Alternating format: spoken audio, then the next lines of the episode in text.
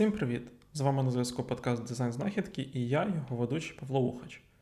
З початку року я переосмислив концепт зберігання всіх посилань на відео, статті та курси, що можуть знадобитися, і повидаляв майже все, щоб дати місце чомусь новому.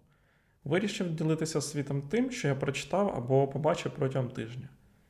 Це буде в вигляді короткого огляду 4-5 матеріалів та саморефлексія на рахунок того всього.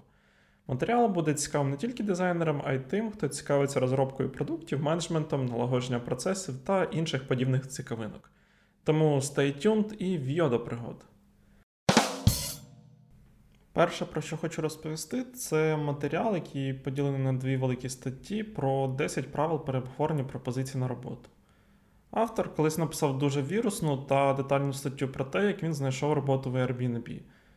Він наголошує на тому, що переговори це навичка, яку можна прокачати та навчитися як будь-якому іншому хардскілу. Коли люди говорять про ринок праці, вони думають, о, компанія хоче дати мені роботу, яке полегшення, наче робота сама по собі є якимось особливим привілеєм. Тому автор пропонує відмовитись від цього мислення і сприймати роботу як е, просто угоду, тобто угоду між вами і компанією, що вас наймає, щодо обміну праці на гроші або якісь інші речі, які ви цінуєте. І він спробував звести це все до 10 простих правил, перше з яких звучить е, наступним чином: отримувати все письмово. Слушна думка в тому, щоб записувати всі факти, які надає компанія, і можна бачити їх перед очима, щоб е, сформувати для себе фінальне рішення відносно конкретної пропозиції. Наступне правило це завжди тримати двері відкритими.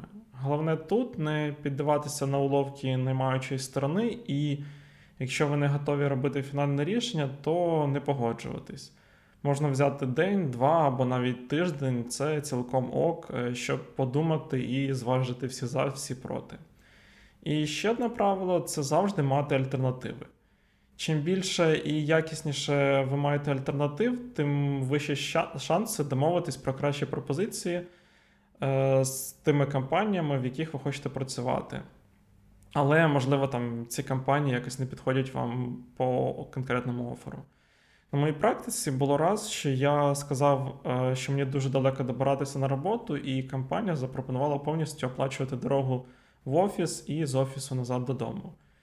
Інші сім правил зможете прочитати детальніше в двох статтях. Е, здається, їх краще читати в декілька підходів, щоб інформація встигла сісти в голові і переваритися. Наступний матеріал, яким ділюся, це стаття про Duolingo, сервіс для вивчення іноземних мов. В ньому компанія розповідає про підходи до підготовки та запуску в тесті в їхньому продукті а також робить відсилку до їхньої культури, де всіх захочуть проводити експерименти. З цікавого, що можу виділити, це те, що співробітники Duolingo пишаються тестами, які вони створюють. Коли результати експерименту отримані, члени команди діляться результатами цих експериментів на загальних зустрічах, їх також захочуть ділитися результатом з учнями на форумах Duolingo, та публікувати історії про процес і результативні зміни в публічному блозі, який називається, якщо не помиляюсь, Making Duolingo. З точки зору культури, невдалий експеримент е, не соромний, оскільки це лише ще одна можливість чомусь навчитися. Сама компанія дуже ретельно підходить до планування цих експериментів, і вони вивели таку недооцінену істину, що велика кількість АБ-тестувань, е, як це традиційно проводиться, насправді не призводить до покращень. Якщо ви неправильно налаштовуєте свої експериментальні групи, то ваші результати не будуть означати те, що ви думаєте. Культура кампанії просякнута тим, щоб е, дозволити всім проводити тестування. У перші дні, коли тільки була заснована кампанія, лише декілька людей могло проводити експерименти. А вже в 2017 році вони всередині запустили онлайн-курс, е, щоб навчити співробітників менеджерити та запускати ці експерименти. Підхід якраз компанії е, до експериментування він збалансовує процес і автономію. І після запуску цих курсів, після проходження, кожен е, може запускати ці тести від PM до якогось джуніор розробника. Тобто кожен може зануритись в процес, е, запропонувати експеримент або взяти, знайти собі команду, яка підтримує його в цьому, і провести цей АБ-тест, наприклад. З тих пір, е, після запуску курсу, загальна кількість АБ-тестів збільшилась, і більш детально про результати, про різні тести, які компанія запускала, і як вона їх запускала, зможете прочитати за посиланням. Наступний матеріал це стаття від продуктового дизайнера з Netflix Бреда Воса. Стаття, яка, мабуть, ну дуже довго лежала і чекала свого часу. Тому що вона була написана ще в 2016 році. Автор ділиться корисними порадами, як можна ефективно працювати віддалено. Здається, де 2016 рік, а де популярність віддаленої роботи. На секундочку, ковід почався в кінці 2019 року. Тут теж автор збирає 10 простих правил для покращення цього всього. Перше, що виділяє, це проблему з надмірною комунікацією. Інколи невелика коротка зустріч вона може бути краще, ніж дуже довгі переписки. Наступне це про частіше ділитися та отримувати відгуки. Людям подобається, коли ви ділитесь з ними своїми ідеями, чернетками та якимись невеликими кусками своєї роботи. Тобто дайте їм змогу зазирнути в вашу голову протягом дня, щоб вони могли бачити ваш творчий процес. І дайте їм зрозуміти, що ви повинні поділитися своєю незавершеною роботою. Одна відповідь від товариша по команді вона може скерувати взагалі ваш творчий процес, продукт, обдумування в зовсім іншому, можливо, навіть кращому напрямку. Третє це про рухатися швидко.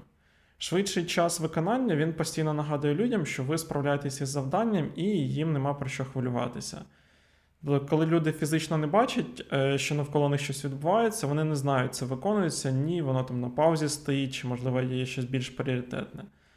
Тобто можна швидко показати свій прогрес, отримати відгук, фідбек, а потім продовжувати допрацювання. Четверте, це про будування довіри. Віддаленість не означає, що ви не можете побудувати міцні відносини. Зміцнюйте довіру своїй команді, постійно нагадуючи їм, наскільки ви надійні і на вас можна покластися. Ви можете зробити це е, першим відповідаючи в ланцюгах цих повідомлень, е, давати свої відгуки, якісь очолювати ініціативи та просто робити це вчасно. П'яте це відверто висловлювати свою думку. Тут потрібно відгукуватись першим. Е, у людей якби зазвичай короткочасна пам'ять, і ви маєте постійно нагадувати, що ви тут, е, що ви маєте свою думку на рахунок цього всього, і якось це висловлюватись, комунікувати. Поставитись з розумінням і знайдіть баланс між розбіжностями думок. Ще одне, що хочу виділити, це повага та технічна сторона відео та аудіо ви маєте поважати осіб, з якими ви зідзвонюєтесь. Тобто не курити кальян, наприклад, на робочих дзвінках, навіть якщо ви знаєте, що всі, хто на дзвінку, вони не проти вільний час покурити його. У мене є одна така історія, але менше з тим. В кінці попереднього року і на початку цього зустрічав пости людей, які дуже сильно вкладались е, в камеру для комп'ютера, мікрофон, робили гарний задній фон для.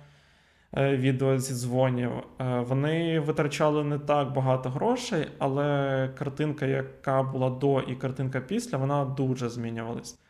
Це таке невеличке покращення, але воно відразу помітне для інших. Вони за рахунок таких от речей можуть сприймати вас е, більш професійніше. Інші поради, як завжди, ви зможете прочитати в статті, які додаю. Наступне, чим хочу поділитися, це стаття вашій улюбленій фігмі. В ній е, розповідається про те, що потреба в дизайнера збільшується і збільшується. Дедалі більше лідерів піклуються про дизайн і вважають, що в дизайні є щось, що буде важливим для успіху їхнього бізнесу. На кожному рівні є можливості. Один спеціаліст каже, що кількість запитів від компаній зросла втричі за останні кілька років. Це на рахунок дизайнерів. Тобто попит на дизайн він також є дуже глобальним, і за останні два роки LinkedIn оприлюднив дані про те, що е, роботи в галузі дизайну та UX досліджень були одними з найшвидше зростаючих категорій в таких е, країнах, як Великобританія, Франція, Німеччина, Польща, Іспанія, Бразилія, Саудівська Аравія та Індія. Нещодавно було опитано 280 корпоративних компаній в чотирьох країнах, і виявлено, що більшість компаній збільшила розмір своїх дизайн-команд в період з 2019 по 2022 рік в середньому на 31%. Фактично, дослідження, яке було проведено в McKinsey, показало, що компанії з високоефективними методами проектування майже подвоїли зростання доходу порівняно з конкурентами.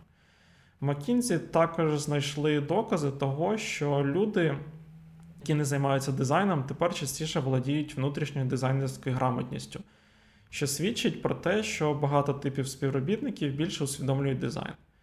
Уся ця бізнес означає, що запити користувачів на дослідження або час на вивчення напрямків швидше за все будуть зрозумілі та заохочені, а не проігноровані, як було до цього. Цікаво те, що стаття була написана майже місяць назад, і стільки дуже багато всього відбулося протягом цього часу. Я зараз читаю навколо, що Google та ще якась крупна компанія вона заморожує найм. Е, деякі компанії взагалі звільняють людей, скорочують штат, деякі звільняють, потім знову набирають.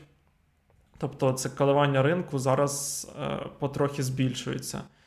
І щоб вижити в цьому неспокійному світі, я гадаю, нам потрібно збільшувати свою експертизу в вирішенні питань і спробувати не підпадати якраз за рахунок цього під ці всі скорочення. І на десерт бонусний матеріал, який побачив вчора зранку. Продукт Loom, який дозволяє робити швидко запис екрану і ділитися ним, запустив рекламний лендінг, но в дуже незвичний спосіб. Вони продають свічку з запахом вільного часу від мітингів. Аналогія з тим, що трьоххвилинний запис Loom відео, як вони його називають, зекономить вам 30 хвилин мітингів. І вони зробили свічку, щоб це відсвяткувати. Такий собі новий рівень, коли цифрові продукти починають рекламуватись через фізичні речі, а не навпаки. А на цьому слові все. Пишіть відгуки, підписуйтесь на подкаст площадках або в телеграмі та будьте здорові. Всім дизайн, файного дня!